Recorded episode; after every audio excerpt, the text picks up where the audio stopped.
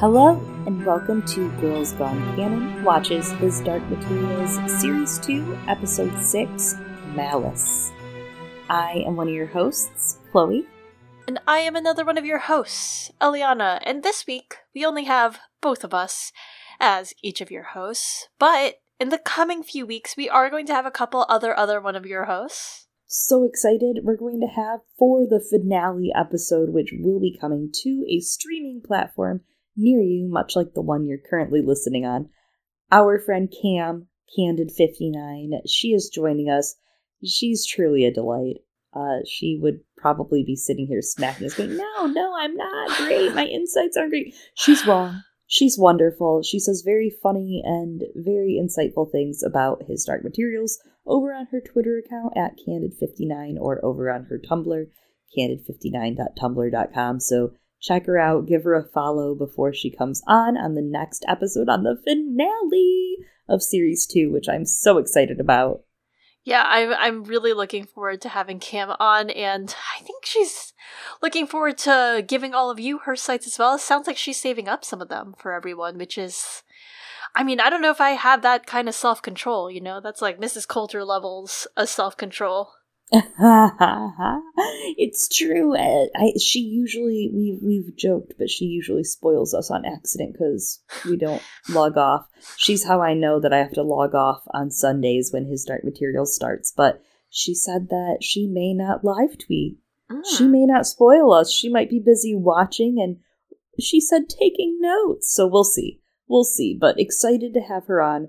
And she's not it for guests this month no, we will also be having some guests on on our Patreon special episode, right, Eliana? Yes, and this one's going to be very exciting. I think we've told you all about it before, but we are still excited to have the Dust podcast on to talk about the music of His Dark Materials, and we are not going to only limit it, I think, to season two.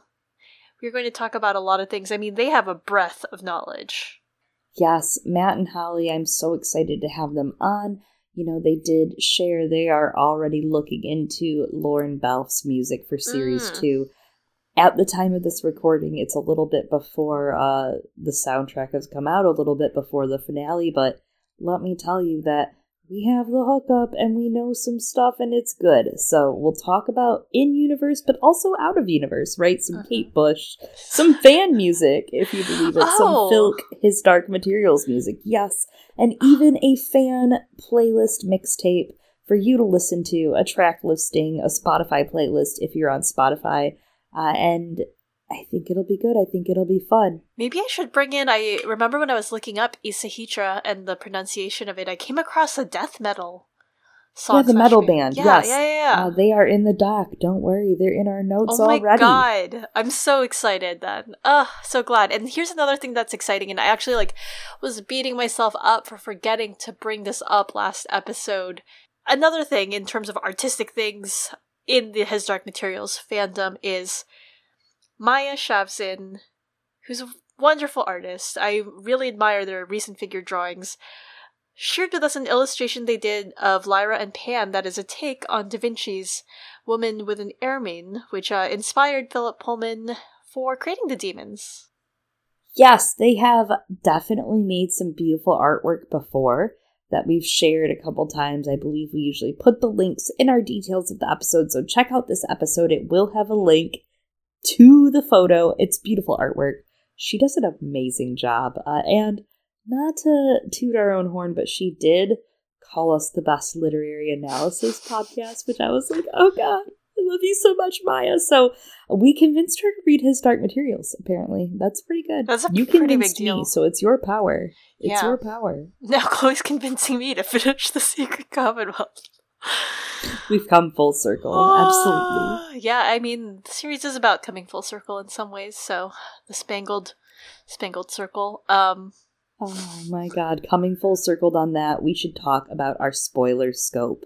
We're going to talk about the main trilogy of his Dark Materials. We're going to hint at things from the companion trilogy, the Books of Dust. That's La Belle Sauvage and the Secret Commonwealth. We won't do too heavy of spoilers with that. And we will do a decent amount here and there of hinting at things from the novella as we see fit, but they aren't too crazy, right? They aren't too heavy in the scope of things for the series. So, And honestly, again, the show has spoiled you all more than we could on that. And yeah, yeah everything's fair game from the three books. We're excited to talk about all of them today, but you know, there's one big important warning that we need to put up top. Chloe, this is big. This is it's big. I need all of you to look. It covers. You know, it covers search. a lot. A lot. It, Get it, it would if it existed. Where is my blanket? Where is my His Dark Materials blanket? Eliana got an entire set of popcorn candies blanket. She ate popcorn while Pan and Lyra watched Paddington with Will. I I have nothing. I have nothing. I am just the queen of ashes. I'm out here like I'm gonna learn to control the specters, and it's over for Fuji app. I'm, I'm just so kidding, sorry. but I do want my blanket. Yeah, you got your thing. I still think you should contact them. Uh, the the strange little platform that we don't know. The I forgot Fuji? its name. The third party platform that is organizing this. And Yeah. Hello, please. I'm so desolate. I'm so sad. Where is my blanket?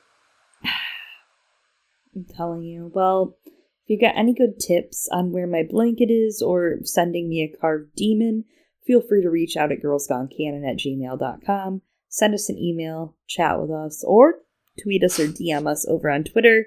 Hit us up because I'm just saying, if you were to send me a His Dark Materials blanket, could be the beginning of a special friendship. Yeah. And I'm not a good enough friend to Chloe to give up mine. so you say that as if it's not our blanket, mm, Eliana. Yeah, that's true. It could happen one day. Speaking of our moments, you know, what is your favorite part of the episode oh, this week? Oh, my favorite part. Okay. I wasn't sure for a minute, but I know. I know. It, it's only ever been this.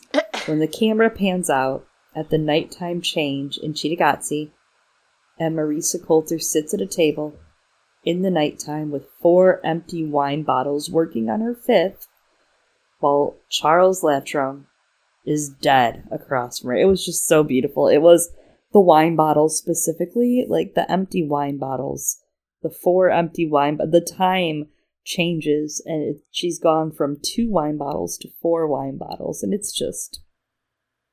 Honestly, it's, it's impressive that she's yeah. drank that much on her own. Do you think the monkey drinks some of it? Oh, I hope so. I don't know. Did, well, Pan didn't drink. Well, there you go. It reminds me of the the scholar wine, the possible Tokay. Do they but, really uh, like this? Yes, and so do I.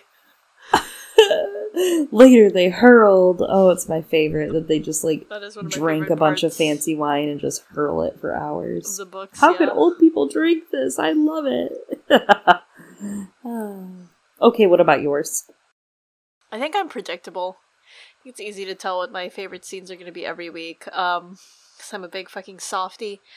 It's Will and Lyra sitting on that ledge overlooking, you know, the rest of Cittàgazze, which honestly, I don't know how they didn't get a nosebleed sitting there, right? Freaking out. But they're sitting there, they're having a heart to heart. Again, unpredictable, but also Pan is right next to them, just not really interacting. He's just there being fluffy, and I think his ears just twitch every now and then and he's fluffy sitting there, and that's it. It's a really cinematic shot, and it's really grown on me. The entire out, like whole entire layout of Cittàgazze and the island, how it's like this little Mediterranean island. Uh, we'll talk about it later with some of the Lord of the Flies kind of mm. things going on, but it does remind me of just an island, a little desolate island you can get shipwrecked between worlds in. Yeah, and we talked about it a bit with the trailers and the whole like no man is an island and that responsibility people have with one another. And I mean, I was always bought in. I was like, yes, love it. but I mean, you know, that was the trailers where we discussed this, right? This is episode six, Malice, and we start off the episode with Serafina and Skadi staring at the lighted flyers passing in the sky realizing angels are joining Asriel's cause. The last time angels were seen, it was to intervene for vengeance to make war. Ruta follows the angels, plotting to bring Asriel back and destroy the Magisterium.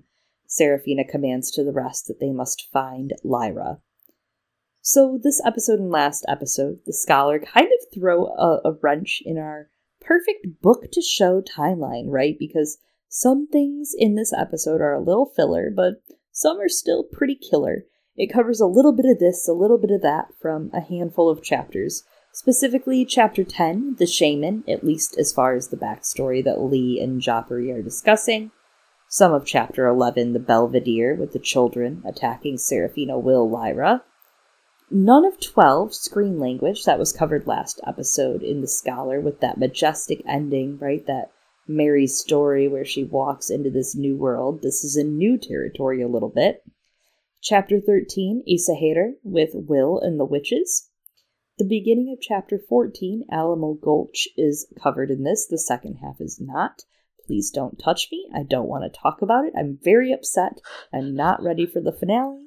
So, we're going to talk about what this means for the speculation of what's to come next week, right? Because obviously, the end of Alamo Gulch and Blood Moss, whatever clever little fun things they want to invent and throw at us and surprise us, because let's face it, we know they will, that is to come.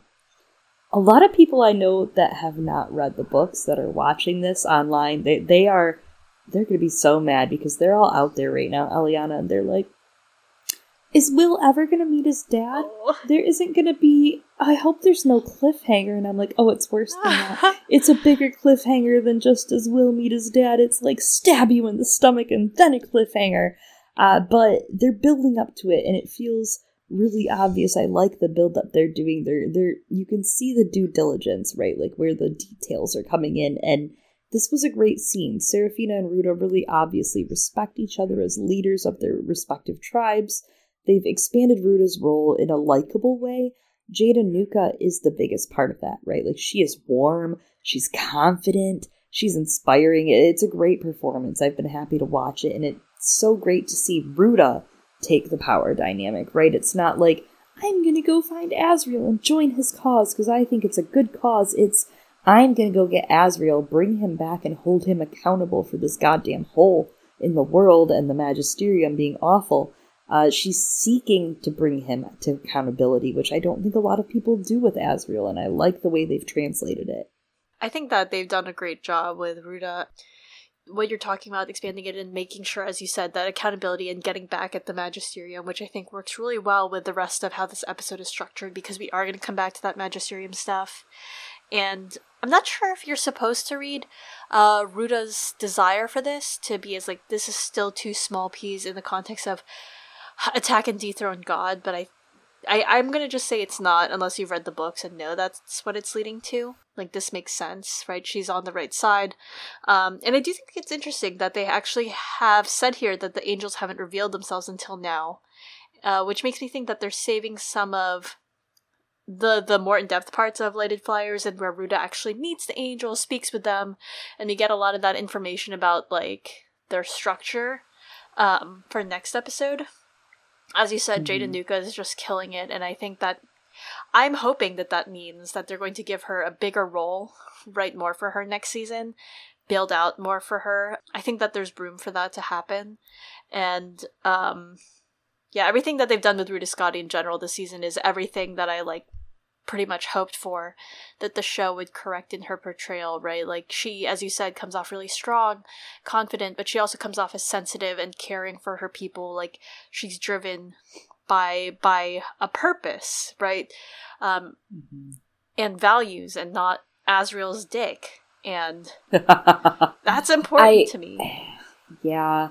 I'm glad, and I do want to assess it as a whole and see the effect once we've kind of had a chance to reflect on the season I do find it interesting how Seraphina's character has been balanced in kind of contrast to her. Yeah. And I'm excited to finally see, as we get into it in a bit here, how she's affecting meeting Lyra, you know, mm. and how what it means for her to finally really spend time with Lyra, especially with some of these kind of lessons that Ruta Skadi has said to her. Like, yeah.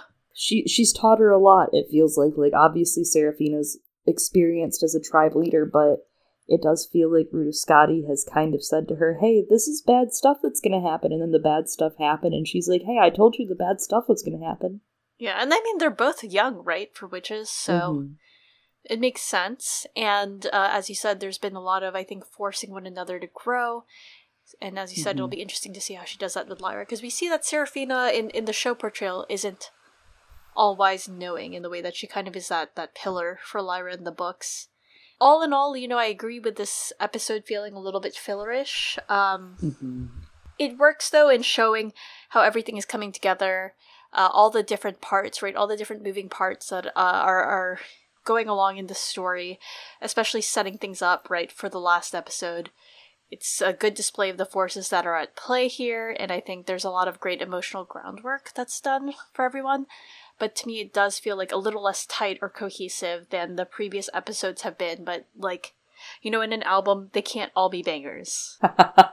Speaking of music. No and that's the other thing is i think that some of these are gonna get better right with time. Like once you watch them as a whole i think there's a certain charm. After binging series one as an overarching story you know i think uh watching it week to week is fun and different. You know, now we're in the the different world where streaming yeah. comes out at once and time's not real anymore. But watching it week to week has given me something to be excited about again. And I think that once I watch it all together, I might judge it less harshly as an overarching like this is a thing we're missing story wise. I mean, it's fine, you know. Um, and as you said, when on rewatch and everything as a whole, could hold together mm-hmm. like way better, right? Again, everything can't be like as high energy or climactic as the past few episodes. And also like yeah. there are gems like that Paddington bear outfit that Lyra was wearing that someone caught. Like holy shit, dude. I'd still also say it's more intelligent than most things on television right now. Oh sure. You know, so I'm not I'm not ever gonna complain. I mean it's a great adaptation. Yeah, I'm not about to like look a gift horse in the mouth or whatever the yeah. saying is. I'm actually really bad at idioms, so Everyone say thank you, BBC and HBO. well, back in Cittàgazze, things are getting quite out of hand. Out of Will's hand, that is, oh. because it is worsening. Sweaty, he's dreaming of his dad. His dad saying that he has a task ahead of him, fingering the ring. I love the usage of the visions. Again, that motif of someone being called to in their sleep kind of builds up the Roger reveal later, I think, in my head. I'm just hmm. saying, evidence towards a Roger reveal. Hmm. He hears his dad say, Will. It's revisited, right? It's slightly echoed when Lyra goes to get water for his fever, and the Lord of the Flies kids show up. Angelica and Paula show up, and Angelica is calling after her eerily from the foggy alleyway. She's like, Lyra. Yeah, and then, of course, Lyra runs getting into the house and shutting and locking the door. It's it feels sort of zombie-like, which is interesting in this context. Lyra rouses Will, and they pack up to run. They get to the top of the city and have a confrontation with the children, but then Seraphina swoops in to save them at the last second, and Lyra apologizes about Tullio, and Seraphina tells them to leave. It's very sweet that Lyra, of course, still apologized right? Like that's her good heart. She feels bad about it because it is a really shitty situation. Visually, this isn't how I expected it, uh, with how everything went down, but it, it works. It works out. The Belvedere is supposed to be a building with a beautiful view with arches looking out on the city, and the top of their love shack isn't quite doing it for me, right? It's fine. I'm intrigued. It's still a beautiful view. I agree, it's still a beautiful view, but it's not what I expected. Especially as far as the stairs go, and as we'll talk about in a bit, Will didn't cut the stairs. Yeah, I kind of forgot about that. I kind of forgot how the whole layout. I remember being like, I don't understand architecturally what I'm looking at, like when we were discussing the chapter. And I think people can re listen to my confusion there. Uh, I do like that the way they get to the roof, right, is they crawl upwards through a window. It almost feels like maybe this is tying into not window that that little crawl space that we keep saying that they're looking at one another through. And it feels like maybe it has to do with that and also the window coming from the underworld. And in general, I do like the way that they framed and shot the children as the threat here. I kind of wish that, as I've said before, they had built this up a little bit earlier in some of the earlier episodes, you know, with them attacking the cat. Um, I understand the goal of what they were going for and that build up, and this being like the, uh, things are getting bad now. Um, I get it, I get it. Um, and the way that they filmed this is a horror, like, slasher film, which I guess is kind of ironic because Will's the one with the knife, and I think that I want to say that someone talked about this before. I want to say it was maybe Her Dark Materials, but I don't remember like in the trailer episodes or something like that. And it is really interesting how it juxtaposes the threat against the two children versus the threat to the adults uh, in Cittàgazze, right? Because the adults are, of course, at threat from the specters. The children, turns out, are really the big danger towards one another, especially Lyra and Will. And I think with that, you know, Seraphine, of course, swoops in to save Lyra and Will, and I think that's kind of important when we look at the events later on in the episode, right? Like the next adult that the children see after a long, long while, you know, and they're looking for stability is someone who's very antagonistic towards them and is defending someone who has taken their shot at life away from them, or so they think. And so the way that they react to Mary later on is really interesting. That's a great thought. It's a very different, you know, they, especially them watching her carefully, which we'll get into. Yeah. Well, cruising past the introduction, which is a banger, as always, Seraphina surveys Will's wound and, of course, the subtle knife. Lyra tells him he has to trust Seraphina and tell her the truth. Seraphina thinks that they can create a spell to help Will's hand, but the plants in this world are weaker than the plants in their world. They set to foraging lichens.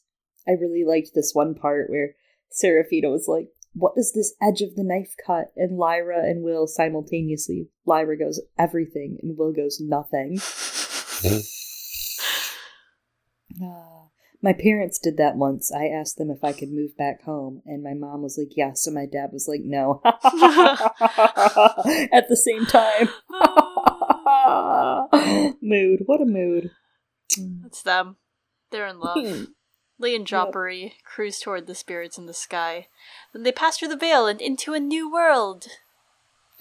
Lee is woohooing the whole way through the new world in true Lee Scoresby style. I thought that was fun, and I'm gonna miss them, man. Yeah, gonna miss They're gonna them come a back. lot. I know briefly, but uh, it's not the same. And I know that there are some people that may not have loved Lin Manuel as Lee Scoresby.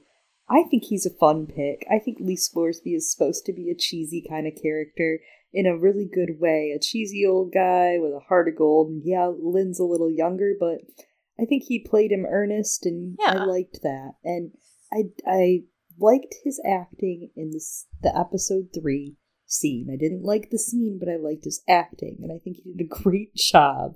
Honestly, like I didn't love that, but I liked his acting, and I think he did a great job. So I'm trying to embrace all these fun little moments like him woohooing through the other world because you know what? What a fun time. He was a fun character on this show. He was, and I think both he and Andrew Scott have done a great job. They have great a great dynamic together. And uh, someone else pointed out that we can call Andrew Scott whatever we want, but to them he'll always be Moriarty, and I forgot I forgot that. And I could never forget that. I did. Um I just like Fleabag was really fresh in my mind, okay? And yeah, I, I liked Lin-Manuel's performance, and I think he's done a wonderful and really captured the Once Upon a Time in the Northly, so. Yeah, I don't know, I like his swagger. I think he's supposed to be a little cheesy. He's going into bars, getting people drunk, trying to get info out of them, and starting fights. He's from the country of Texas, like. God damn. yeah, how much, how much, like, how serious am I supposed to take that? I mean, if you met this man at a bar, you would not take him seriously. That's the I'm point. I'm just saying. Well, goddamn. now that we're such good friends, pours more liquor. Speaking uh, of good that's friends, my kind of friend. It's yeah. my kind of friend. Actually, that is your kind of friend. so, speaking of good friends, Mary's communing with dust, right, by casting the I Ching in Cittàgazze. Yeah. She's reading from the Book of Changes, right, as she sits on the steps of Cittàgazze. And this is straight from the book. What she says, she says as she reads Turning to the summit for provision of nourishment brings good fortune. Spying about with sharp eyes like a tiger with insatiable craving. Keeping still as the mountain, it is a bypath. It means little stones, doors, and openings. And then she reads further, which says, Signs are coming that will steal you on your path. Mary in the show, of course, says, Thank God, something I can understand, finally, which I thought was adorable and really funny considering who she is. Like, oh, the, these are actual words that mean things, not just a fucking angel speaking through a computer. Uh, even if this is slightly adapted, other than that, I mean, obviously meeting the children and the children spying on her. Uh, this is what happens. She does go to Cittàgazze. It's very mildly explained. She sees lemon trees. She smells uh, the scent on the breeze. She goes up the mountain and she finds another window, one that was opened during the American Revolutionary War. And interestingly enough, she steps through it to the Mulefa world. So maybe we'll see that window in the coming week. But she is under the protection of angels in this scene, and I love that once more we see that imprint on those uh, cement stone walls. It looks like angel wings. I think it was you and I both pointed that out. That it looks like these beautiful, just Huh. swoosh Yeah. of angel wings in the wall next to her. And of course, directly behind her in the beautiful open space, you see the angel statue that flanks the tower, and it looks like it's protecting her as well. Really good framework. Huh. I didn't even notice that. I think that's those are great call outs and I mean we know that they've been very intentional with a lot of the framing throughout the season, so Yeah, especially when it comes to these angels watching over her. Yeah. Or watching over Will and Lyra, for example, as we've seen kind of the male angel statues as a substitute until we get Baruch and Balthamos in the story. my god, they're so funny. Um until they're very sad. Oh, Then- yeah, then until really one sad. dies and then everything's awful. So. Well, another thing that's noticeable here is that Mary's outfit is now echoing Lyra's. You pointed out Lyra's floral belt last week, but now Mary has a headband similar colors with a similar floral pattern, and she's wearing denim blues under her green parka, which later it's just her denim blues. Huh, interesting. Um, I will say that it feels like everyone has decided that a headband is their fashion accessory this episode, except for Lyra. And by that I just mean like Mary and Mrs. Coulter. They're both like, mm, headbands are in now. And regarding the parallels with Lyra's outfit, I think that was a really astute call, right? Because like Lyra's also wearing a denim shirt slash jacket now this week. And or something kind of like that, and later Yes. Mary will, of course, remove part of her jacket to just be wearing that denim shirt. Yes, yes. I love it. I uh I love that as their journeys continue and they're journeying on for knowledge. Yes. Another thing that's pointed out is that uh in this Mary goes to that tree in Cittàgazze and Yes. takes fruit from it. Yeah, and sort of uh, touches it and just sort of enjoying things. Uh, Especially after great. talking last week about Chambers and the tree of illusion and the tree of science. It really Mm. makes you think. Really makes you think about that uh movable garden. it does, and of course, you know, she's admiring this like little tree, I guess, that's been cultivated in this kind of square. And you were talking about the bonsai tree. It's like a bigger bonsai tree, which I guess all trees are in a way. Maybe it's like I don't know. I mean, maybe the bonsai tree is everything. Wow. Um, you know, while we think about that, Serafina and Lyra do some more bonding, right? Uh, Lyra tells Serafina that her father gave her a book about witches when she was younger, and she's like, hmm, they all had raven hair. Serafina's like, uh, yeah, those books were pretty irritating. And then mutters that Asriel should know better. He knows what a witch looks like. Interesting. So they keep making these clever jokes dancing around Ruta Asriel. It makes me wonder, like, so, okay, so the first thing is, I think this is a great line because the first significant witch we meet besides Ruta and Serafina this season is that blonde witch that was being tortured, right?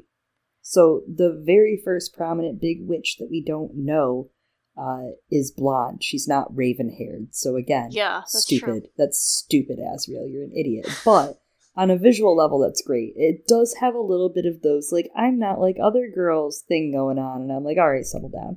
But it's okay because fuck Asriel, go off. You know what I mean? I'm fine with that. I do wonder if the Ruta reveal might have been in the bottle episode. I say Huh. that because in Jade Anouka's Q&A that she did on the Dark Materials account this week, she said that most of her time was spent with Ruta Gedmintas, Remy Milner, and Sasha Frost, and three other better witches that we're not going to meet. Yeah. And Jade says three better witches. That is not our wording. And Mm-hmm. Yes, uh, that is interesting. that it's that's pretty sad. Uh, There's so much that I want from the bottle episode. One day, I believe I believe we can get those one day. I think we can get that script. I mean, not we. I mean, gotta the tweet it, collective Jack, you know, as the, all of the, us. The fandom. Yes. Jack Thorne, please do this for us. um, but besides that, Lyra asks Serafina, you know, what powers do you have? She's like, I know that you can, like, the cold doesn't really bother you, you can fly, also killing, and that you hear whispers on the wind. And she wants to know if Serafina can keep Will safe. That's really important to her. And Serafina says, Well, we're going to have to travel back to the witches' lands because the flora is more powerful there. And I can hide the both of you. And she's like, I guess. And keep you both safe. And she's like, I guess. Mostly just Lyra. I love them. She's so sweet. She's immediately just like, what about Will? I know. Lyra's so good about that this episode. You know, coming back to that book, I it's a lot of that witch world building that I think we got in book one, where Serafina basically tells Lyra, "Yeah, being a witch is fucking awesome." And there's this great comparison I think being drawn here, as you said, right, with uh Lyra being like, please protect Will, and the fervor that Serafina shows towards her responsibility, mostly just to keeping Lyra safe. She's like, I guess Will's there too. And I think Mhm. that's kind of compared with, and maybe even li- very much likened to Jopari's single mindedness in terms of protecting the knife bearer and that goal. Yeah. And I think it's really sad because, like, you see Will looking over and he's like, I can kind of hear you. And I think that's part of why he would distrust the witches, of course, right? Like his fear that they're going to take Lyra from him and abandon him. But, I mean, turns out it's someone else who's very likened to the witches who takes Lyra from him instead. Yeah, I didn't think about that. That that's a very apt parallel of that kind of tunnel vision and single mindedness both of them have had all season. When hysterically it turns out what they need is right there in front of them, both of them, right? The bearer and the girl. It's a mistake everyone makes. In the books, it's, I think, also prominent and highlighted that irony of everyone doesn't understand.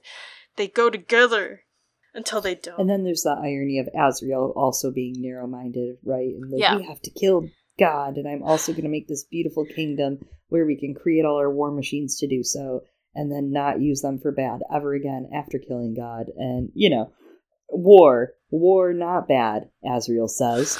Um, I digress, but like it's those two extremes, right? Absolute two extremes. And there's even something here, and I'm not going to go into detail, but and obviously flora and lichens are needed Mm. for spells and potions and herbalism in general, but like there's even something here that reminds me of flora in the Secret Commonwealth, for Hmm. example. It makes me think about the strength of floral power. I don't know. Even in the Mulefa world, actually, now that you mention it, Mm-hmm. Oh yes, Eliana. Oh yes. Welcome aboard, Eliana. Now that you're uh aboard a you're- Mulefa. you're thinking, yeah, aboard the Mulefa. God, I would Um, only be so lucky and so honored. I would say the seed pods are completely one to one parallel with something we learned about in the Secret Commonwealth, but that's just me. The Mulefa. Um, yes. But before then, wait, wait, wait, wait, wait, before then, right? Mary sits at a beach of Cittàgazze. Angelica and Paula watch her, realizing she's unfrightened. Paula eating berries off of a branch. Interesting. Interesting with that fruit imagery there. And Mary's protected by angels, which is made evident, of course, by the swoosh of wings in the air for us to see. she realizes she's being watched, but the girls duck, and it's more of that guardian angel thing that you were saying. Yeah, I love that that uh that she thinks she's being watched and she thinks it's just the kids, but it turns out she's actually also being watched by the angels. I think that's really brilliant. Uh double watched.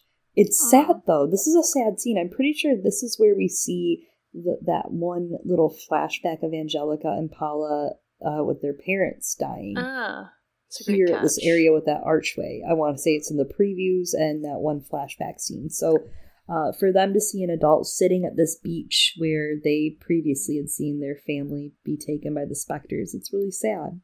Yeah, and I mean, like based on the fact that there are boats there, right? And it looks like it's unfinished. Maybe a lot of adults died here, uh, trying to escape. I, I we never quite got that one scene, that one to one scene where Serafina, you know, watches the adults and the lake and everything, and Yeah. there's the woman and the man that are helping the children. We never get that scene explaining that kind of whole situation. So I'm wondering if that's still to be remixed in the finale episode somehow with the witches. or if we uh, likely just saw it through that little quick flashback.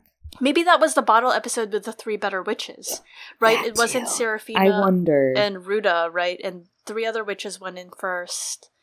It's not that they were with Asriel, but it was part of that. Which would make Yeah. sense because that'd be like in the med- immediate aftermath, right, of hmm him going through. Yeah, and I think you'd see a ton of, like they said, Tullio was going to be heavily featured, so I think it'd be heavily drawn from that. We're gonna we're gonna reconstruct this bottle somehow in our heads.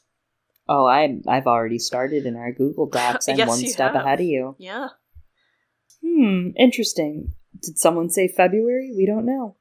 Well, Lyra and Will trail behind the witches. Lyra explains that she feels safer with these witches. They're connected to the earth, they understand more things. Will's like, I just need you to check the alethiometer, Lyra, and he's in pain. He's faltering. She's really worried about him, and he kind of misinterprets that worry. That their communication's out of whack because, you know, he's only in shock from blood draining out of his body, and she's also anxious. So uh, he, he's like, You're afraid that I can't go on. And he's like, Just ask the alethiometer where my father is. So she does. She's a little shaken. She walks off, asks it, and he's cringing, holding it together. And she says, Your dad's close. He's in our world. Dude, Lyra doing that is so big. Will's feeling a lot of anxiety right now, and I appreciate anyone doing any dumb shit to Yeah. alleviate my anxiety all the time. Thank you, Chloe, for dealing with me. Um, Always. but you were talking about this earlier, and the way that Lyra is just so committed to Will, I think, is really important for setting stuff up in both this episode and the next. You know, she's showing a lot of really great loyalty in protecting Will because he, of course, demonstrated incredible loyalty and even grace to her when retrieving the alethiometer. That was like a fucking ordeal. And Uh, yeah. Perhaps she even feels that Will, like meeting his destiny and losing his fingers, right, is somewhat partially her fault because they had to even like go get the knife because of the part where the alethiometer was stolen, and he kind of got beat up because of Lord Boreal too. And you know, as you're saying about how Will feels, right, he's terrified of demonstrating weakness throughout this episode, and we can see a little bit of that why. Uh, because when he shows vulnerability to Lyra, and what is my favorite scene this episode, uh, when he talks about his mother and how the bullies among the children would latch on to that and like torture her, uh, you know, because they saw she was vulnerable and different and to her to them weak. And Will doesn't want that to happen to him, along with not wanting to hold back Lyra or be a burden to her. He feels two things. A fear that she will leave him because of that weakness, uh, and maybe be whisked off by the witches, and a fear of maybe slowing down whatever quest she has, which is, I mean, his dad, so I don't know. Anxiety's weird. But it's important to show in contrast, you know, their relationship, um, to, to contrast Mrs. Coulter and what she does to Lord Boreal at the end of this episode, because Mrs. Coulter doesn't believe that um, they are equals and believes that Lord Boreal would hold her back. So she gets rid of him, right? And what she perceives as his own weakness. And as for the next episode, I think that the anxiety that Will feels and the commitment he and Lyra show one another that really highlights uh, what's going to be the emotional crux of that cliffhanger next episode. Especially if Balthamos and Baruch have been cast, I think we're likely going to see that scene then of Lyra being gone and Will being like shit, and um, taken by her mother, who is doing what the witches want to do: hide Lyra away and keep her safe. But you know, if the witches had done it, at least Lyra would have been conscious. So you know, fuck. Man, just as Will loses his father, Lyra gains a nightmare. Yeah, a long one, a really long nightmare. it seems. Jopari and Lee soar along. They discuss Cittàgazze, where they're heading. It was once a great city, as we know, and has fallen on hard times, is what Jopari says. Okay, Jopari. Uh, Lee says that, right, I'm like, understatement of the world. Lee says that in another life, he'd probably be scavenging it, but he's no longer that man, and they start to discuss shamanism. Lee is surprised that Jopari cannot fly or use powers, but Jopari's like, obviously I can. I needed to fly, and you showed up, didn't you? He's like, I've spent time with witches, spirits, academicians. He's found folly everywhere he's gone, but this journey, he's not sure if it's folly or wisdom. They talk about the bearer of the knife and what the bearer is going to have to do to protect Lyra and everyone else as well. Great mention of the witches in there also, the way he discussed his magic and different things with witches. It, was good setup for next episode, saying that he knows witches and academicians. Yeah. I mean, I wonder how they're going to do that. I don't know if they're going to do it the same. I don't know. It'll be interesting. The comparison, though, about him being able to fly is taken from the book, and I do, I actually really love that moment. It's such a fun, like, little thought experiment. And watching Jopari talk about how like long ago he lost hope of ever finding that window to find his way back to his family. Um, I think that's really interesting because when the anomaly appears, right, we don't see Jopari like showing any sign of hope of finding his family, right?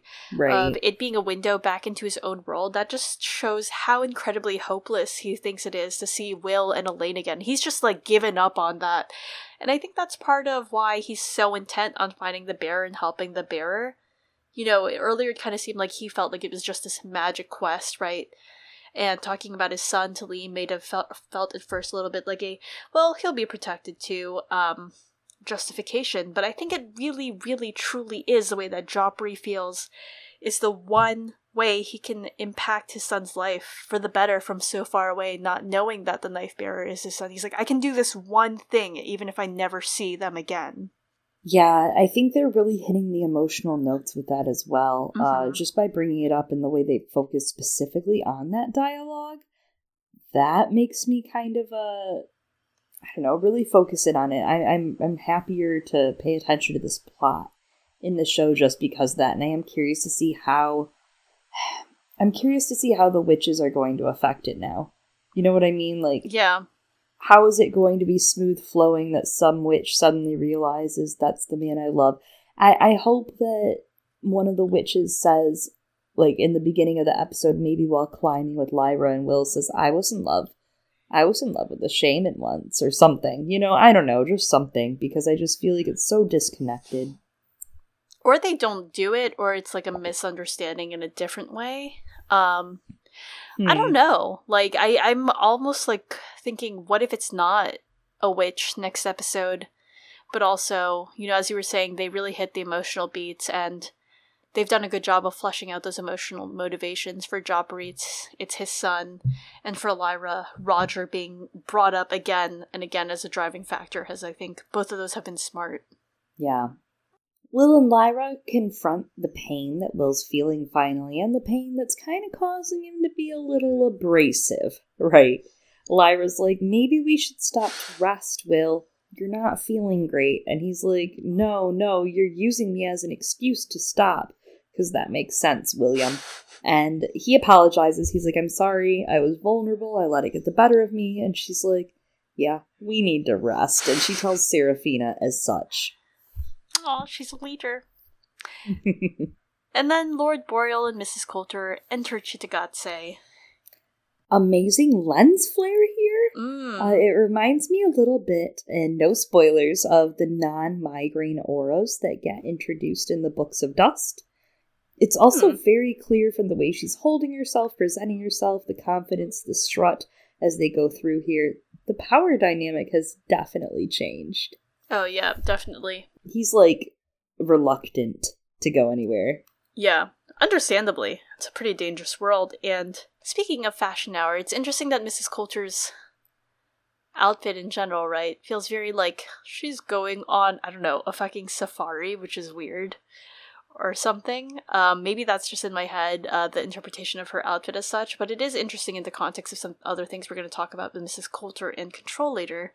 But also, I don't know if you Hmm. noticed, her, we talked about a few episodes ago, her heels looked like they might have been snakeskin and her uh what is this ascot handkerchief Yeah, her around her is a snake skin pattern It's amazing. as it's though she's so trying smart. to signal something she's like signaling like oh we're on the same page but really she's just pretending It's like when you're supposed to match as a couple thing, and he's like, he's like, "Oh, you're wearing snakeskin to match me, honey," but she's like, "No, I'm wearing snakeskin because I'm gonna peel your skin off." Yeah and it's like That's they're not it is. matching this is the least No. kept i've seen lord at lord boreal's outfit Well, that's the thing is he has a literal. This episode, you can see him weaken. You can Mm. physically see he's weak. He's nervous. He's like a nervous Nelly. He's like when you watch horses on TV and they're nervous. He's like that right now. He's like, oh, I'm skittish. I'm running from confrontation. Marisa is out here just like, here I am. I'm going to do what I want. But he looks unkempt. Um, he looks nervous. He doesn't want to go through with this. It's very obvious that he's scared and she is not. Which is very interesting. People who are not scared also is Mary, who, again, is still being watched by Angelica and Paula. Yes, she calls for them to come out. She offers them a, another muesli bar, saying, "I won't tell your parents," which is like bad news. Of course you won't, Mary. They're too dead. soon, Mary. Uh, far too soon. They tell Mary about the specters and how the adults fled up the mountain once the specters came, and the other kids too. They then tell her about trying to murder Lyra, and they're like, "Was that wrong?" And she's like, "Yes?" Question mark. The fuck? Uh, they're like, "Well, Lyra's with the witch, so." And then Paula asks if Mary will hug her, if she can have a hug from Mary, which Mary does give her. Yeah, so they're doing multiple things in this episode and multiple things with this scene specifically. Some of it works for me and some of it doesn't, to be honest. Like, I think that the duality and the tragedy of the children of Cittàgazze is one of the things that they're trying to drive home here. And I really appreciate it. I think it's um, ambitious and it's, I, I respect the intent. I really do. And I, it just doesn't actually land for me is is the thing right? And that's of course my subjective opinion. Uh, part of it might be whether i think it needed to like contrast more right to their behavior and again set that up even earlier of them as this really sort of um, malicious force in Cittàgazze yeah. and then kind of turn that on its head um, because i think they're only really truly terrifying for this brief moment right uh, before becoming these watchers of Mary.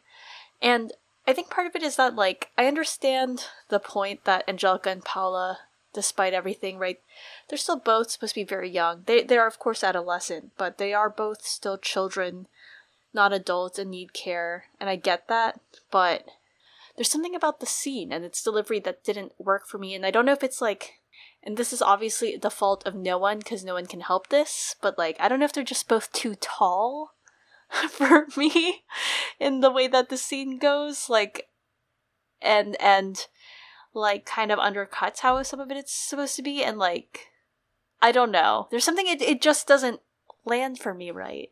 Yeah, there's something off tonally. And we talked a lot about this in our Subtle Knife episode, his Dark Materials episode 14 chapters 11 and 12 in total depth. So we'll keep it shorter here, but there's a lot being played on in the book that's missing here in the subtle knife that Pullman uses. They're a bit tamer in the show, as you mentioned.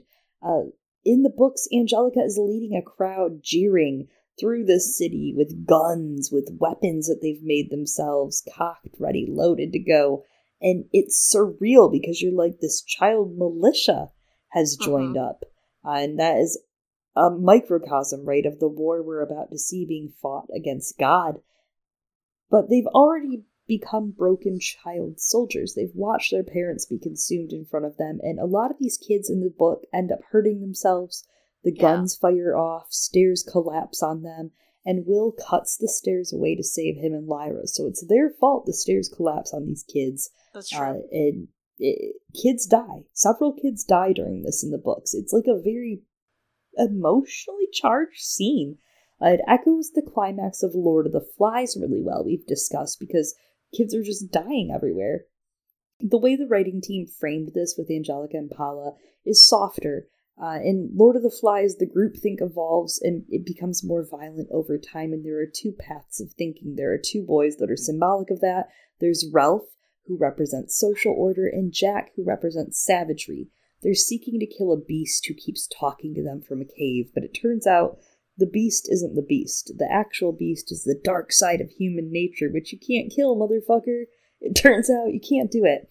One of the boys, Simon, has this revelation where he understands that the beast is human nature, and he's caring for an ostracized member of the group, Piggy. He ends up murdered, He's chased through the forest, and the children are screaming, Kill the beast, spill his blood. And that's what these kids are doing in the books with Lyra and Will. They're saying, Get them, kill them, spill their blood. Uh, and while Simon was really just trying to help maintain balance, as Will and Lyra are doing here, they saw Simon as the beast instead of confronting that same revelation, so they kill him. And of course, later, Ralph is fleeing the savage boys running through the woods when he finds a naval officer who rescues them, and they start telling the officer what happened. And these kids are transformed, right? They turn from being these wild children that have started this game of war where they've murdered each other into children. They're crying. And in mm-hmm. this, it feels rushed. Uh, it feels like there's no stakes and the emotion feels off. The last passage of The Lord of the Flies at the end is is really emotional. It goes The tears began to flow and sobs shook him. He gave himself up to them now for the first time on the island, great shuddering spasms of grief that seemed to wrench his whole body. His voice rose under the black smoke before the burning wreckage of the island, and infected by that emotion, the other little boys began to shake and sob too and in the middle of them, with filthy body, matted hair, unwiped nose, Ralph wept for the end of innocence, the darkness of man's heart, the fall through the air of the true, wise friend called Piggy. It's still a really sweet scene, but without that that loss of innocence, right? Like seeing these these children that have become warriors on accident because they've had to to survive, uh, where they just are brought to nothing and brought to be like, can I just have a hug? That is something that I would have loved to see, but these kids did not quite get that background, I don't feel. Absolutely. And, you know, the scene ends with Angelica asking if Mary would stay with them, take care of them for a little, asking Mary to remind them to take showers, because as we know, that's a thing that I guess the kids don't do, with Lyra being like, nah, I smell fine. And. Me Mary- camp, fifth grade, I'm just saying. Been there. I'm not saying things haven't gotten awry for me this COVID times, but um, Mary says no, but then she agrees to take them to the adults on top of the mountain.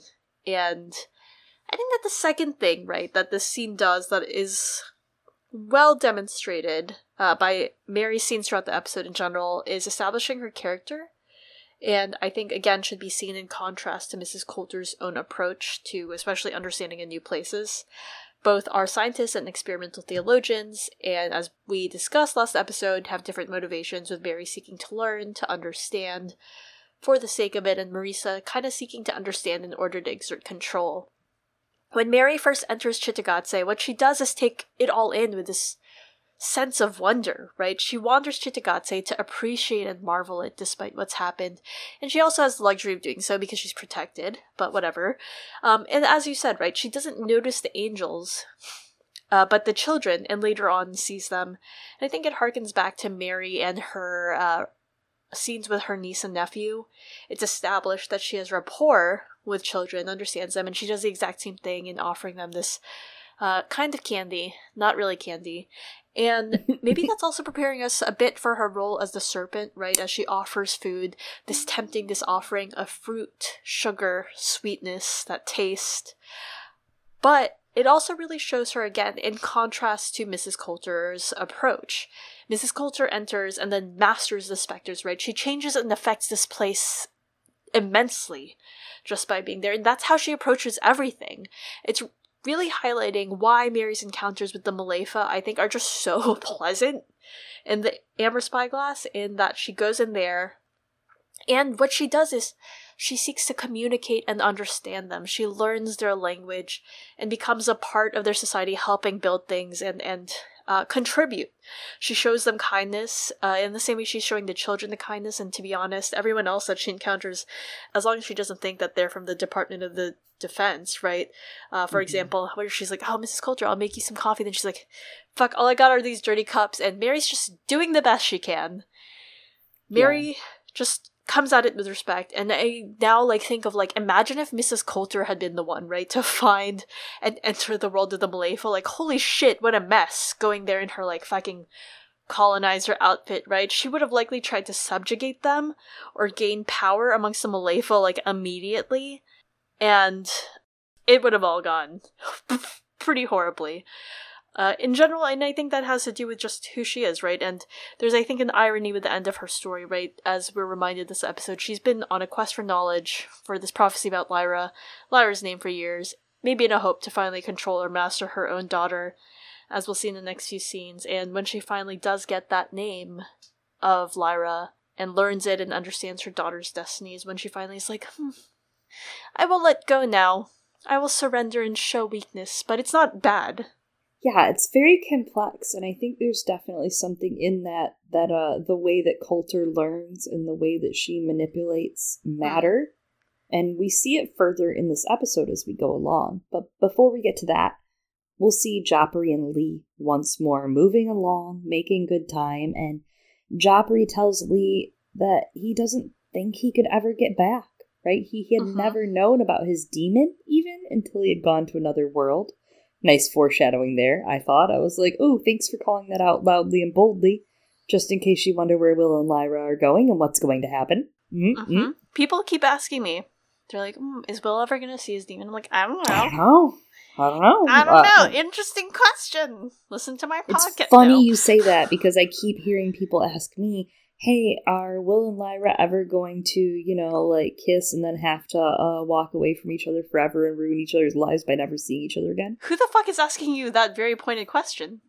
Me, myself, I. I was like, who's asking hurtful things? No one, just you. Just us of ourselves. It's just me and you and our DMs. To our so, daemons we get a really cute bit of the episode. I loved this. I, I this might have been my second favorite scene because mm. Lee is like, "I'll make some coffee, with Mr. Jopari." Yeah, with some clean cups. And Jopari's like, I can help. And Lee's like, What are you gonna no, what are you gonna do? Magic us some fire. And Jopari's like, Yeah, I will. And then he pulls out matches and throws them at him. And I was like, Oh, that's great. Cute banter. A plus banter. Good chemistry. Yeah, I kind of wish we had gotten the one liner about him learning about it in Boy Scouts. It's not like a big deal. It's only for my own personal pleasure, but I loved I love the way they did that. It was perfectly delivered. Yeah, I, I like their chemistry a lot. I'm not gonna yeah. lie, I didn't. uh They have great I didn't chemistry think I would. I was too, surprised. Okay? No, they do. They do. It's there to build on. But I'm really glad that Lin Manuel and Andrew Scott. I, I'm glad they have good chemistry for sure. It's kind of very quaint, right? You have Lee and I think this is, like you said in the books, it's it's meant to be juxtaposed this way that Lee is a little too much, a little too earnest, right? Lived a little too much life too earnestly, and he's eager and he's honest. And Jopari is kind of reserved, quiet, and like, you'll see in due time. Lee Scoresby, and Lee's like, I want results now, Mr. Jopari, and I like those characters being pressed together and made to work together all for one common cause. I think that's something Pullman does really well, and it's well done with these actors as well. And I think that makes sense, right? Based on which prophesied child they are tied with, right? Like, Lee's mm-hmm. earnest, like Lyra, and Jopari's had to hide a lot of secrets because he's like, I can't really just tell people I'm from a whole other alternate dimension the way that will's had to live with his secrets of like oh my god um i'm taking care of my mom like Reserve. father like son yeah secrets yeah. secrets Serafina worries about the knife she tells lyra she doesn't trust the knife and asks if will is actually seriously worthy of the knife and lyra's like well my role is to help will find his father and tells her about losing the alethiometer and how important it is to her and how it's a part of her. And Serafina has heard actually great things of Lyra's alethiometer reading, but she thinks that Lyra's obstinance is actually her better gift. It's interesting that she's heard things about the alethiometer reading. I'm like, is it from Farder Coram that she's heard these things? I don't know. Huh. Interesting, but something to think about. This is really good foreshadowing build up uh, for Lyra losing that ability to read the alethiometer as well as separating from Pan, right? Because Lyra says, This is a part of me. Like, I can't lose it. This is who I am. Reading the alethiometer feels right. And in this, Serafina is hinting that life goes on, right? That, that the alethiometer doesn't define how extraordinary, how special Lyra is. I really liked that. Yeah, that fucking kills me. Um, Everyone's special. Reasons. yeah. The witches begin their spell because they must stop Will's bleeding before finding his father, or else Will's gonna fucking just bleed out and die. So what was the point? And they're like, they lay their hands on Will and they grind up flora and apply it. They whisper some phrases. Yeah, the spell is actually in Lithuanian. Uh, Ruta Gedmintas' Serafina was whispering the spell in Lithuanian. It's her home language. Her father actually helped give them lessons on the spell. I thought that was great. It was a gorgeously done scene. Beautiful, just even the symmetry of how things are laid and uh, the, the lichen being laid on Will, and it, it was a very nice scene. Yeah, it was. It was. Uh, Lyra also asked the alethiometer for a Will's dad update, and then tells her to keep going up. And she's like, "Interesting. I don't think we have that movie in my world." And Serafina tells her to stay close to Will and keep him warm. Oh. Oh, that's a Oh. little. I mean, even even the way Pan is, I know. Pan curls up in Will's neck, in the crook of his neck. Hmm. And he says to, he turns to Lyra and he's like, "We feel safe here, don't we?" No. Ugh. That one I considered if that would be my favorite scene or not, because again, I'm very predictable. Um I like the way that they did this spell scene, uh, and instead, you know, how they wove it in with that with the language, the Lithuanian language, and the witches throughout the show, right? By changing the opening credits to be more inspired by the spell that we actually get in the book that is hearkening speaking to the subtle knife directly but in latin i love that little yeah at the end of the Yes. opening credits it's a fantastic great touch that always makes it feel kind of witchy to me um it's fascinating we didn't get kill a rabbit and bring it back to life though i don't know why i kind of wanted that um but maybe i'm a little messed up and you know Again, I I, like did the- too because I think it symbolizes like the story moving forward ah, of ah. life, rebirth. Uh, Lyra saving the people stuck in the underworld. The sacrifice and things Yeah, like that as a sacrifice, the bomb. figures. Yep, yep. Mm-hmm. Especially because they're calling Lyra a sacrifice in this episode. Interesting. That's true. I just wanted it for, I don't know, shock, shits and giggles. Um, and also, I will say, I'm fine with it not being in the show, but if you wanted the original spell in the books is very much written as a poem. Philip Pullman's first love when it came to English was poetry. This entire story is inspired by a poem.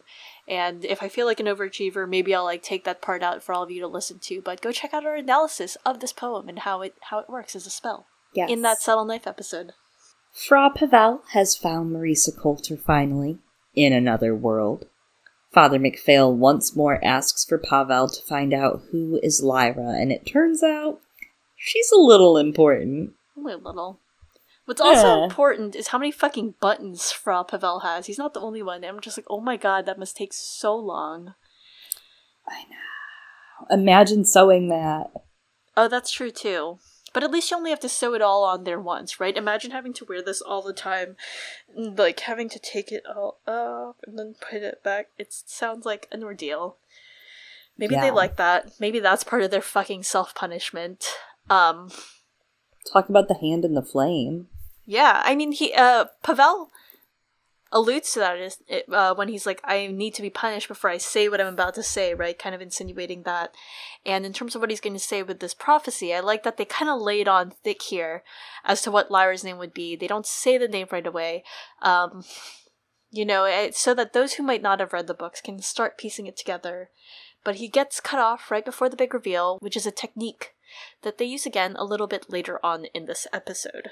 But before then, uh, Mrs. Coulter and Boreal descend into Cittàgazze. They come across a man who has been attacked by the specters, and Marisa examines him. Boreal thinks it's similar to severing, but Marisa explains that it's much more powerful. It's interesting comparing the two situations, right? When Lyra Yeah. had the same exact situation, she tried to help the man get water and tried to guide him toward a better place where he could be. And here, what does Marisa do but immediately exploit his position and try to learn and understand dust due to him? Just like you were mentioning with Mary and the Mulefa earlier, of how when she got into the Mulefa world, she didn't immediately exploit their entire situation. She learned, she tried to understand. Uh, so you have this great contrast between Marisa, Lyra, and Mary going on in this episode. Yeah, the first thing Mrs. Coulter do, does is like go, I like the snarl, the uh the Yeah, I do that to. Uh, I was outside at night once in a park in the city. There were a lot of rats, and that works if you hiss at them. I was like, maybe they'll think I'm a cat, or they're just like that person's a lunatic.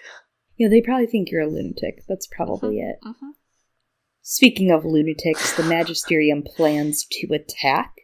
McPhail rallies up troops to get Lyra, sending them through the anomaly. He calls it a great sacrifice, that Lyra will be the first to uptake it. Oh god, he's gonna make fail at this bomb. That Mhm. is. Yup. I wonder how many dad jokes he makes to Lyra. Uh, sorry, he makes to Daphne about the bomb. Apparently, they actually. And he's probably like, you're debomb.com, girl. I would uh, do that if I had a child. It was on. Yeah, they have worked in other shows together. Huh. and he has killed her before on a show, so this is nothing new. Yeah, at least this time he doesn't succeed. So Yeah. She gets one over on him finally in her career. Good for you, Daphne. finally, yeah. There's again that great framing of Father McPhail uh, with the insignia of the Magisterium behind him. They've been doing some interesting framing with his head and light behind him in general. Serafina and Will have their own little chat. It's not really like reassuring for Will, I think. She tells him that a wound opened by magic must be closed by magic. So I've been thinking about the amber spyglass, hmm and it's because my brain won't shut the fuck up ever, right? Uh, for once in its life. But a wound opened by magic must be closed by magic. Makes me think about the amber spyglass hmm and how the windows have to be closed with him on the other side and her on the other side. Yeah, I'm doing this right now again. I'm so sorry. You guys just have to get sad with me. Everyone just get tucked in, get a little morose. Uh, we're turning the mood down for a minute, but you know, they have to close the windows on the other side of each other. They have to close the wound, but if you've read the books of dust, it seems that that wound might still be open, at least in Lyra's heart, right? How do you get over your first love ever? I'm just. What if we're gonna close the wound someday? Close it with magic. Closure? Closure? I do think it's about closure, right? Even when we look Yeah. at Will. Um, to be fair to everyone, like, you know, it wasn't that hard. Well, it was difficult, right? But of course, I eventually got over my first love because they were not, like, super awesome at that time. But what, what do you do if you've gone to the fucking underworld with your first love? Not everyone has had that experience. When So- you've been through so much fucking trauma with that person Yeah. and so much insane shit that, like, there's only one other person that could ever understand you in any of the worlds, and you can't ever see them again. The worst.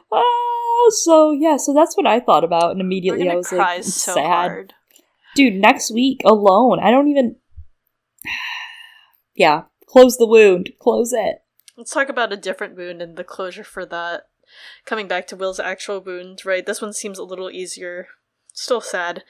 But, like, I think it makes sense why it's Will's father who's the one who's able to heal him, besides, like, you know, we do a good job of establishing how powerful Joffrey is in terms of magic this episode, because that's important for that. But, I mean, it's also, like, a deeper wound than that, right? Because the knife can cut through anything, and as you're saying about closure, right? can even cut mm-hmm. through spirit and i think will's wound is definitely it, it seems like they they've been building it up that his wound is a hole left by his father's disappearance they allude to it here in this episode as well and he kind of gets a bit of closure for that Yeah, I mean, even here, what with what he says to her, right in the episode of uh, not just here, but also last episode at the end of the episode when he was like, "I've never had to worry about my mom in that way." Like, it doesn't matter that Will is a responsible child caregiver. Like, it doesn't matter that he's able to do it or that he has done it. It matters that, like, no matter what, if you've had a parent, if you've lost a parent, if you've had a parent leave you or abandon you, you're always going to wonder why wasn't I good enough? Yeah You're always going to want to know and you'll it doesn't matter how shitty the person was if you've never really gotten to meet them in your conscious life, you're always going to wonder. It doesn't matter. You will always wonder. So the fact that he at least got to meet him, got to I mean, he'll he'll have years to wrap his head around it, right? Like he'll have decades to think about it and try to understand it and try to put the pieces together of who his father was and what his father experienced. Uh, but he just uh, he at least gets the chance to see him. He gets some yeah, I mean that is like a closure that people like it's the best you can get. Dream of. no, but it yeah. is like in real life so many people don't get that. And he gets some answers and has like a, a starting point. I kind of mm-hmm. wonder if they're gonna have Joffrey mention his son, right? Um, as he's healing the knife bearer, being like, "This is good. This is for my son," etc. And the world that he wants to happen. And then they look at each other, and like that's part of the closure. I I don't know. It's just such a beautiful passage too, so I hope it. It, it I think it's gonna have that perfect emotion. I think they'll do it fine. I'm not even gonna worry right now as we go through this because I just know them. I feel like I know them. I think we're pretty intimate, us and his dark materials, you know, at this. And I don't think they're gonna do me wrong. I don't. I, no, I, I maybe this is some will. Christmas miracle, but I think they're gonna make me cry. I, oh. that like language of the blue eyes finding his eyes and the shock. Oh, I think it's gonna be amazing, and I think it's gonna be heart aching, and I just can't wait. I mean, I think that they're gonna do fine. I'm just speculating, you know. Oh my god, okay, speaking of the specters, the next scene is badass, right? This is the killer. We talked about the filler, but this is the killer. Coulter controls the specters. She examines things in a medicine cabinet in one of the houses in Cittàgazze, while Boreal watches the specters kind of begin to flood. He's like, oh, they're coming soon. I can feel them. He takes refuge within the doors of a building, and when he sees Marisa Coulter and the monkey are not responding and taking refuge, he locks the door. He's like, fuck you, good luck, girl. Like, I may have played Lighthouse Family last week, but this week it is all you. You are on your own. Coulter puts herself in a state of negative capability and is able to control the specters. They whirl around her, responding to her, and it's it's, it's an epic shot. I mean, uh, just throw it at her, you know, just give her the fucking Emmy at this point. Like, what's the point? What's the point in giving the Emmy to anyone else in any of the categories when you could just hand it to Ruth Wilson. It's already happening. Uh, even just her portrayal of that negative capability, right? Like the same thing we see Lyra do on her alethiometer. It's very obvious they're relating that same state to Coulter controlling the specters. We've seen it play out on screen in the cave with the dust coming to life. Uh, mm. just like the cave. So I find that interesting. And another thing, speaking of the cave, Coulter grabs the poison in this scene, right, that she plans to use on Boreal as she shuffles around in this med- this kind of medicine cabinet. Did she grab any other drugs while she was in this medicine cabinet? Hmm. That's interesting. That's interesting. You were talking about that earlier. To me, yeah. just me. We'll come back to that. I love the windows on this house. I just want to point that out. They're really nice windows. I don't know if they're like irises or lilies. I also like uh that scene, right? You were talking about Lord Boreal um closing himself in when he's like, "Oh, Marisa's not doing shit." Shrimp. and he closes the windows though, right? And we to protect himself and you see him through it. And I think we saw that in the trailers, but we didn't know what, what it was referring to. And since season one, we've been talking about Lord Boreal and how he's framed through these windows. So I thought that there was something wonderfully significant about this action as he closed it, as though he's the windows are going to close on him forever. Mm, and mm-hmm. it, I thought it was just lovely and also something fascinating to me as Mrs. Coulter tames the specters, right? Is it looks as though for a moment as she reaches her hand out, one of the specters splits into two based on the motion of her hand. And it mm-hmm. now like looks like there are two fucking specters where before there was only one, which is worse. Uh because I guess they're like earthworms, and she's just made now two specters. Ah, I love it. I, I it was a very beautiful rendition. I mean, again, just put her in whatever outfit and have her make faces at me and I'll pay her. You know, like fucking Ruth Wilson, ladies and worms, ladies and specters. Worms. But ladies oh, and earthworms. Oh, worms. No, uh, the splitting was interesting because you're splitting matter, right? Like that's the thing is, mm, or antimatter. It's all matter. It's all or antimatter. Yeah, it's all just matter though, right? Like it's all the building blocks, the fundamental building blocks. And as she said, if you can understand it, you can control it. So I know that she's the one that teaches them to fly off page ish in the books, right? Like we kind of see it, kind of don't. Um, I like this. I think this was fine. It works. I think it makes sense. Yeah, I I think it was executed well. Mm-hmm. Jopari and Lee fly over the city. They see specters swarming the city, and worse behind them is following the Magisterium Zeppelins. And Jopari tells him to keep flying. The wind's going to be on their side. And you know, speaking of the scene that we just saw regarding specters, they couldn't fly until now, I guess. Um, but I think that I am fear in my understanding of them flying as they swirled up the tower. All right, and that I have done nothing wrong. Like, yeah, that's my question: is how? What do you mean they they couldn't fly? I think they could fly. They looked like they were They flying like for every reason you or. I. Yeah, as a person who cannot levitate off the ground more than eight feet, those bitches were in the fucking air. Okay, they were flying. I don't know. That's just how I feel about it. Was it like they just couldn't go far real fast or something? They had to swirl around. Marisa? Coulter taught them cardio.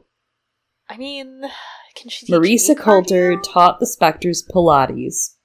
I think she should teach me. Anyways, I heard Marisa Coulter does foreign car commercials when in Cittàgazze. I hear her hair is insured for a hundred thousand whatevers, wherever world you're in, a hundred thousand dollars. I don't know. Ugh. Marisa Coulter punched me in the face once. It was awesome. actually, that one does sound real. It sounds real. So Lord. Boreal examines this new power that Marisa has brought over the specters. While if you peek, you'll see Jopari and Lee flying Ah, overhead I for a hot it. frame. Yep, just see it. watch that Oh one God. frame. Yes, you'll see the balloon right over Cittàgazze. Very exciting. brilliant. Yes. Coulter explains her secret at controlling the specters to Boreal, and then they sit down for their celebratory meal of fruit. Fermented fruit. It's wine. Good. Um, interesting. I like that Mrs. Coulter gives us though a bit more explanation on how she controls the specters here, and partially because she has a sounding board off of Boreal. I don't know if she had that in the books, if I'm not mistaken. Because like in the books, I'm still I was still confused. I'm like I believe she did it, but my understanding is she did it through like sheer force of will. I'm like I don't get it. Through negative capability. I mean, I think that the way she explained it and did it here, right? She stepped away from Yeah. the daemon and had him go into that naked negative capability state. That like made sense. In the books, I'm just like, all right, she was just like, It was definitely a better explanation. that's just my personal opinion. Um, Yeah. and anyway, Will and Lyra commiserate over Cittàgazze. He tells her he's seen children act like this before. He talks about children who had violently harassed his mother. He tells her he thought one day his dad might come back and change everything, right? Things would get better. He would have friends. His mom would get better. But the older he got, he knew it would never happen and that he couldn't trust anyone. Well, Lyra chimes in, till you met me, and he smiles and says, Yeah, till I met you. Eh. Uh, they continue on their path up the mountain with the witches. It's just cute, and she's a demanding little shit. She is. She looks so proud of herself. She's like, Till you met me. You didn't trust Yeah. anyone either, Eliana, till you met me. It's a cute what? What? what? Who said that? Who said that? Oh. I don't know. Interesting. Um, must have been an angel. Anyway, Pant's so poofy again in the scene. You gotta call it out. So poof. He's so cute, little panda. It's gonna be real sad when he settles and uh, is no longer a panda. He's just gonna be like a sleeker version of what he is. Listen, you know what? Maybe the show wants Tony Makarios not to exist, but the best they could do is change Pan from settling to a pine marten and just be like, actually, we decided he's a panda. Would I be mad? Like, I don't think I'd I even be mad. Think I would be. I think I'd just be like, interesting adaptation. I liked it. I'd be like, well, as long as I get like a lot of fan service of red pandas, fine. I mean, I'm a Yeah, bad fan. just keep I'm a going, fake you fangirl. know? no, you're a fanda. oh my god. So we get this wonderful. This is the scene, my friend. I love this scene. This is uh, your favorite. Coulter, Yeah. Coulter bartends. She bartends for Boreal. She's like, "We're gonna celebrate," and she explains how she was able to control the specters. And he's like, "Wow, wifey, this is such great news! Now we're immortal and Cittàgazze, wifey equals hashtag." And she's like, "Lol, hubby, you think we're he- we're equal? Really, hubs? You think we're equal? Interesting." And uh, it's a trick question, right? Because they're not equals. And she kisses him, and she's like, Well, let's drink to that, darling. And he drinks, and she giggles all girlishly, right? Very manipulatively, encouraging him as he talks about Cittàgazze. Uh, of course, he's very interested, and he's telling her these, like, oh, these facts. Like, oh, did you know that they don't even know this? They say this about Cittàgazze. But mid boring fact about Cittàgazze that anyone who's read the books would know, Boreal. Uh, mid fact, the poison sets in and he starts Gasp. to choke. Uh, his daemon is writhing on the ground and Coulter monologues to him about how they've never been equals and he dies leaned into a chair with this beautiful single tear streaming down his face. What a death. What a swan Oh song. no. Good for you, Arion69 on Twitter. Good for you. Why? He wasn't even born then. Thanks. Shout out hashtag at Candid59. I love the femme fatale Coulter classic trope here, right? The you're already dead speech. She's the woman to die for with her girlish giggles and her manipulations, and she's disconnected, quite literally, right? Like she doesn't feel remorse for these actions. She's doing what she wants and has to do to achieve her goal. That is my baby, and I love her. I will be accepting no constructive criticism. Thank you. I mean, yeah. My baby, and I love her. I think everyone is like, whoa, intense. And like, she's just such an incredible character, and my partner stands her hard. Um, you know, in the scene, Lord Boreal dying is just so sad to me with that single tear. He's like, shit, I got everything I Right. wanted, but turns out I didn't. And I don't know. Again, Ariyon Bakare has done a miracle uh, in regards to how I feel about Lord Boreal.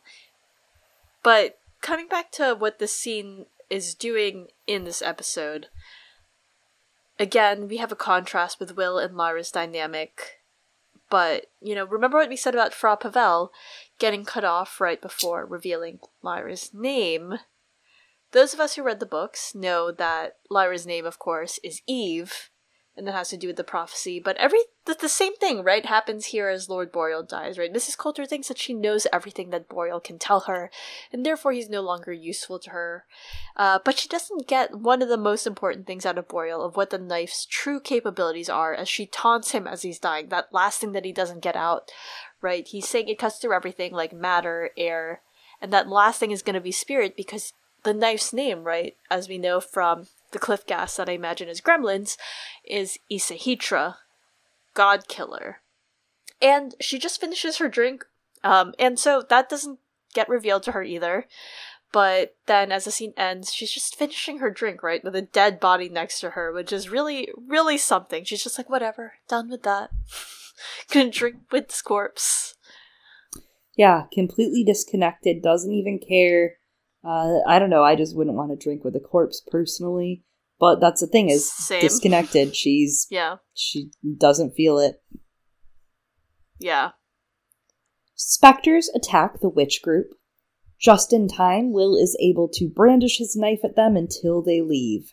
Mrs. Coulter tells her daemon that strength is salvation, placing her hand over the flame of a candle. Yes, of course, this is a beautiful moment. It reminds us of earlier in the series with Father McPhail or Cardinal McPhail. Now I had to Mhm. remember his name. Too many white men. oh, you're right. I have not been saying his proper title. Cardinal Heresy. McPhail. Yes, heretic. Heretic, get her off the podcast. I'll just have Candid 59. Sorry. No, I'm just kidding. Uh, but yes, we get the hand in the flame. Totally a callback right to earlier in that series. And the best part of this scene, as I said earlier, were the four wine bottles that she goes through. In between the time that she has the two, it becomes four. And I also wonder interestingly enough, if Balthamos and Will will come back through here huh. in the next episode at episode's end, because in the books we have the passage where they walk past Boreal's body in the canvas chair. They see his body, uh, and he thinks Sir Charles had been smooth, dishonest, and powerful, and now he was dead. His face was distorted unpleasantly, and Will didn't want to look at it, but a glance inside the tent showed that there were plenty of things to steal, so he stepped over the body to look more closely. Of course, Will, in that turn, becomes the magpie finally. Ah, very, very great. Very interesting. I didn't think about that, but yes, I think he's gonna find that Sir Charles's face is gonna still be pretty smooth. Wasn't distorted unpleasantly. It was very, it was a very aesthetic death. You know, people long for that. He deserved it. so, coming back to Mrs. Coulter, as many things in this series do, the title of this episode is, of course, a nod towards those who have probably read too much shit that Philip Pullman has said in some of the meta materials um, in regards to how it centers Mrs. Coulter and her power.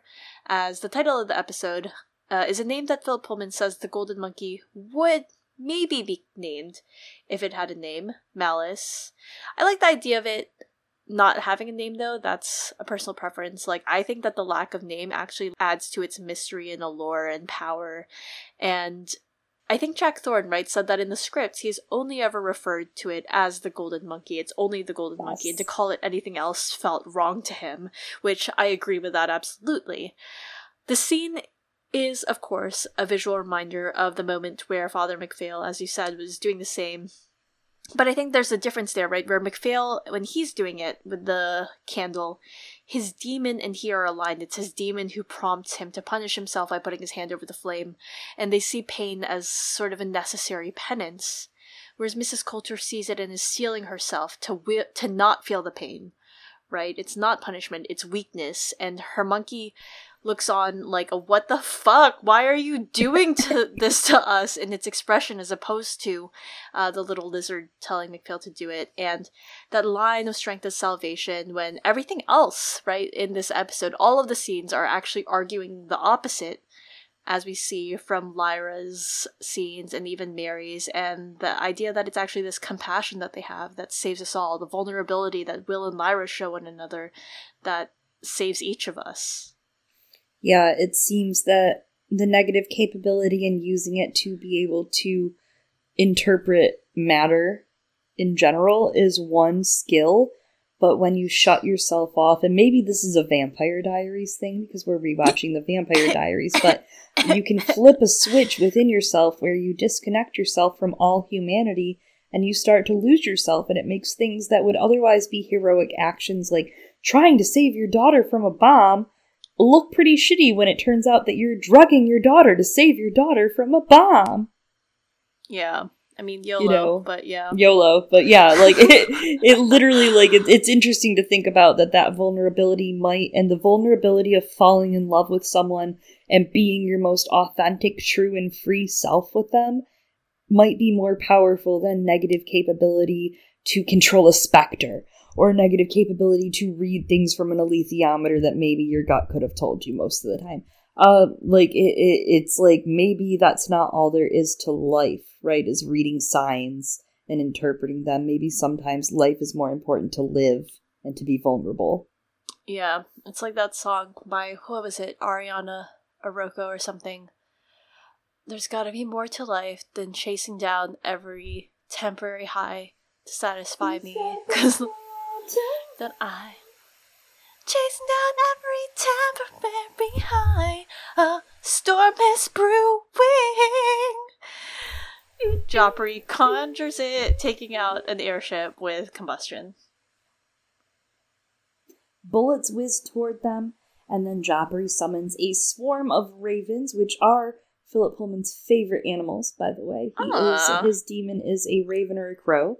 Uh, but yes, a swarm of ravens come, take out another airship, but they're shot again, and their balloon spirals them into a crash landing, which is the end of the episode. I wonder if Philip Pullman's heard of this book called A Feast for Crows. Um, that man, though, who shoots at the balloon and hits the gas, that man is an incredible shot. Yeah. I just want to say. And we have, I think that the scene with Joffrey summoning the birds is meant to sort of mirror Mrs. Coulter, some like controlling the specters. Oh, yeah, that's a great point. I didn't even think about that. Them being parallels in the episode. She's like a witch adjacent. Witch adjacent. wow. what We're adjacent episode. to the okay. finale. Yeah, we are adjacent to the finale. Oh my god, so this is penultimate. And then next week that's it. We come back with the finale. What what are we gonna see? I know we're gonna see Alamo Gulch part two. Ugh, we're helping Lyra. Oh God, I'm gonna scream. You ready? I hate my life. Oh my God, I'm you're not gonna ready. Cry so hard. I don't Guys, think that's a very fair assessment. Next week. What? What? I'm gonna have to Excuse piece her back together. Come what are you gonna do when the witch fucking comes down and is like, "Sorry, Joffrey, you're dead." I don't know. Negative capability. Push down my humanity. Feel nothing. Strength is salvation. I think we're going to see angels in humanoid form. Mm, yes. Uh, yes, I do think that. Um, speaking of those angels in humanoid form, I'm hoping that, like, we see them, like, in terms of that scene with Ruta and the angels. And again, getting more yeah. depth on them. I hope we see them also not in humanoid form. I think I we're going to see. I think we're going to see more Ruta. I think yeah. that you're onto something with Ruta, and I wonder if we're even going to see Asriel. I don't know. I just think you can't not have Asriel, and they might not have been able to film much of them, but they did get some stuff, and I just think we're going to see Ruta's journey to Asriel's kingdom. If we don't see Asriel, at least we're going to see the kingdom from the outside being built. That's they what I'm CGI wondering. That. Were they even able to film anything with James McAvoy? They filmed four hours before they were shut down. They this literally filmed four hours. Also, I mean, I think we might see some of it. I'm just saying that I think it might have been reworked. I think that they have surprises for us. That's the biggest thing. Okay. Like I I think they have so many surprises for us that we don't even know. Um I expect there's going to be a culture and witch showdown right while Will is doing the whole dad thing. And okay, calling it now. Lyra kidnapped in the cave. We're going to end on Roger's voice going Lyra and Lyra black screen going Roger? And that's it. That's got to be the end. I could see that. I could see that being the case, um, especially because they've been doing again a great job of threading Roger's death throughout this episode, uh, not episode, this season. Yeah, and all of the little like calls while people are asleep. Will, his dad saying "Will" while he's asleep. Lyra dreaming and hearing voices. I don't know. I'm yeah. just saying. Along with that, you know, a little before that in terms of angels like i feel like so again i think that we're just going to see angels i think we might see Xaphania finally in person but not yes. person um, because we've been hearing Xaphania's voice throughout but also before balthamos and baruch appear at the end right i think that they're gonna appear because they've been cast mm-hmm. and i'm mm-hmm. just really excited for the moment that they show up and it's just like a go on, do nothing moment, and I love them for it. Right? They're just like, oh yeah, well, whatever. They were there, and we did nothing to help them. Hello. Um, yeah, because that's not what they do. It wasn't in their interest. Like, it's going to be really sure. interesting to see their morality, which is kind of this weird even keel morality in the middle of the road where they're like, oh, that doesn't interest us. We're not going to do it. Are, are you saying Balthamos and Baruch start off as centrists? I think they do. I would say they are self interested, right? Like they are out here for a reason because they're like, well, we were told we have to watch over this kid, but we want this thing to happen with the war. Like they're not. Yeah they don't want exactly what's going on right now. They have their own thoughts, but they're just doing their job and they grow just like the Gallivespians, right? Like mm-hmm. Baruch and Balthamos and the Gallivespians. I mean, they all grow to become in love with these children, just like all of us are, just like Lee Scoresby was, and just like Serafina is. I mean, they grow to really adore these children and want to watch after them, and I'm really excited to see that. But I think they start off, in my opinion, with a lot of indifference. That's true. And also, you forgot that Iorek also comes to love them. And we didn't get Iorek this episode. I okay, I'm gonna say it. I think we will get Iorek next one, oh crossing God. worlds, because he does right. He has to find he has to find Lee's body. That's true. But we might also see that beginning of series three. Okay, but who's gonna pay Iorek? What are we paying Joel for? Everyone, please PayPal Joe Tandberg. I'm really worried about that boy. Yeah, what? How are we gonna pay Joe? You know, if we don't give him speaking roles. Speaking of Joe, maybe he could play a new character, right? Like in, invent a new voice, like a like a Mulefa or or like a, a heron from the Mulefa world. I don't know. I'm just spitballing ah. because what I really want to say is, are we gonna get Mulefa? Uh, have they kept it under wraps? Have they just coyly kept it under wraps? Are we going to get Mulefa? What if we get a glimpse, even just a glimpse into the M world? Are we going to see it? I have been looking for so much, like any hints for Mulefa this whole time. Every time in the intro, no matter what, every episode, I yet. stare at it, no matter what, and it never changes. I kind of wonder, like, I I really want to see it. I'm not, sur- I wouldn't be surprised if we didn't, because, like, maybe in, in terms of production, yeah, and how many ideas everyone has, like, obviously this whole season has been a lot of work and maybe they're like we do not have it in us. We are so tired right now. We've done a lot this season and cannot like visualize what they think that the Mulefa should work like look like yet right? That concept art or whatever. So i wouldn't be surprised if we didn't yet. Yeah i'm 50-50 i'm not going to place any money on it. My money's going to go on Ruta and Asriel before it goes on mulefa but i mean i'm going to hope I'm hoping with every hope inside my body. If we see Mulefa, even if we just see the beautiful world, I'll be contented. Give me if a we, seed I mean, pod. she has to step through the world. I or mean, that's step- for certain. They could do it as a parallel to the end of last season, in which she yeah. steps through the world and we don't see the other world, right? We, we get the same way that Lyra was walking through the the Mm-hmm. I keep mm-hmm. calling it the anomaly, but Lyra is walking through the tear, uh, and the way that Will first stepped through uh, that window, and I think they could do that with Mary. Mm. Maybe it would be Mary and Coulter instead. Ooh, maybe we'll see something in the intro this time around. If we see Mulefa in the intro, I scream. well, It'll, it's yeah. not too far off. It, it's in a handful of days. I'm excited to see it I'm nervous. I'm excited. Uh, I'm sad because this yeah. is it until next year. What the hell? And we have a lot going on, so we are not going to stop with his Dark Materials. You're going to hear from us constantly. We're going to make sure to keep putting out La Belle Sauvage, Book of Dust episodes, and hopefully we'll have some news soon on where we'll be going after La Belle Sauvage. Yes, indeed. And yeah, I don't know. I'm sad that it's over. Like, this has been a tiring past few weeks, but also like an incredibly exciting one. It's fun to have something to look forward to. yeah, it's fun to have happiness again. What's that? So I I've been very happy. It's been a really it's been an enjoyable TV experience. A really good adaptation. They're kicking ass. So we love our His Dark Materials fam there. Keep it up out there yeah. at Bad Wolf Studio. Indeed, indeed. And also, I mean, again, as you said, the fans, the all the Sraffies are pretty good. Yeah, all the Sraffies. Yes, that is the term that they use at Twitagaze for fans of his dark materials, and it's the Sraffies are pretty pleased, and it's pleasant. It's nice. Well, I'm excited to have a couple Sraffies on our show in the yes. next few weeks. Gonna hang out with the Dust Podcast and Candid 59. Again, please check out the Dust Podcast on a platform near you or Candid59 as well on Twitter or on Tumblr at Candid59.